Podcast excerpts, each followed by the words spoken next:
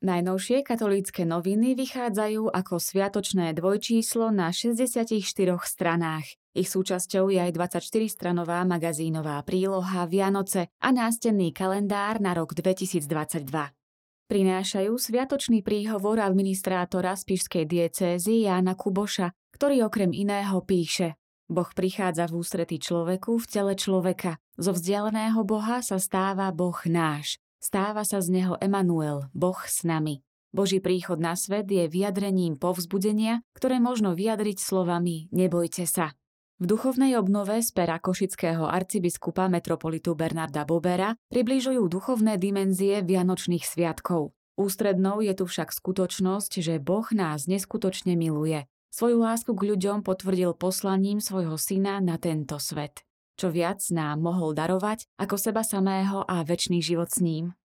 Prinášajú sviatočný rozhovor s bratislavským pomocným biskupom Jozefom Haľkom o jeho úcte k Pane Márii a svetému Jozefovi, o budovaní vzťahu k modlitbe posvetného ruženca, ale aj o komunikácii, ktorá by mala zasiahnuť ľudské srdce.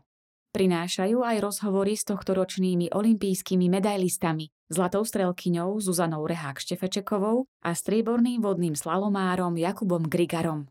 Vysvetľujú, ako bezpečne prežiť sviatky. Trávenie spoločných rodinných chvíľ nám posledné dva roky komplikuje koronavírus. Nebude to inak ani počas týchto Vianoc. Ako si tento čas napriek pretrvávajúcej pandémii užiť a zároveň zachovať istú mieru bezpečnosti, vysvetľujú lekári Vladimír Krčméry a William Dobiáš. Katolícke noviny približujú vianočné zvyky a tradície v Ríme. Hlavné mesto Talianska počas Vianoc odhaľuje mnohé svoje sviatočné tváre. Duchovný potenciál tohto času v Ríme si vychutnávajú domáci, turisti, ale najmä veriaci. O akcentujúcich spirituálnych spojitostiach katolíckým novinám porozprával pápežský ceremoniár v Ríme Ľubomír Velnic. Rozprávajú sa s herečkou Gabrielou Marcinkovou o Vianociach, rodine, deťoch i herectve. Hlas Gabriely Marcinkovej možno aj vám spríjemní tohtoročné Vianoce prostredníctvom audioknihy Najkrajšie vianočné príbehy, ktoré zozbieral nitrianský biskup William Judák. Predstavujú príbeh Hedvigy Rozborovej, rodenej Cintulovej, ktorá patrila k obetiam totalitného režimu. Hedviga Rozborová zomrela, pretože sa verejne angažovala za spravodlivosť a odvážne vystúpila proti násiliu páchanému na nevinných v Borskom Mikuláši. O bezprostredných udalostiach katolíckým novinám porozprávala jej dcéra Hedviga Velická.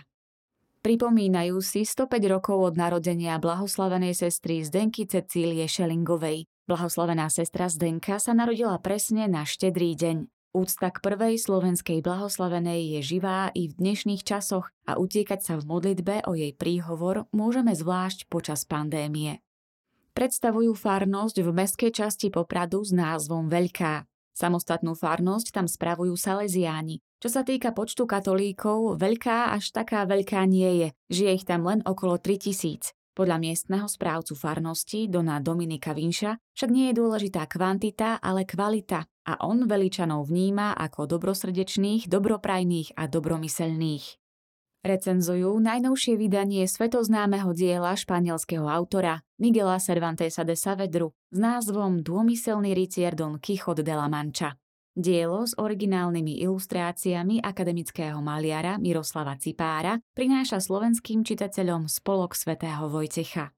Uverejňujú aj rozhovor s meteorologičkou Nikoletou Hruškovou. Nikoleta Hrušková patrí medzi meteorológov, ktorí slovenskú verejnosť pravidelne informujú prostredníctvom rozhlasu a televízie o tom, aké počasie nás čaká v najbližších dňoch. Okrem strohej predpovede sa však snaží poslucháčom aj divákom sprostredkovať i pridanú hodnotu, teda rôzne zaujímavé informácie z meteorologického sveta. Nikoleta Hrušková je však aj vynikajúca organistka. Predstavujú aj farnosť Kostolany nad Hornádom, kde veriacich inšpiruje vo vernosti Kristovi svätý Štefan.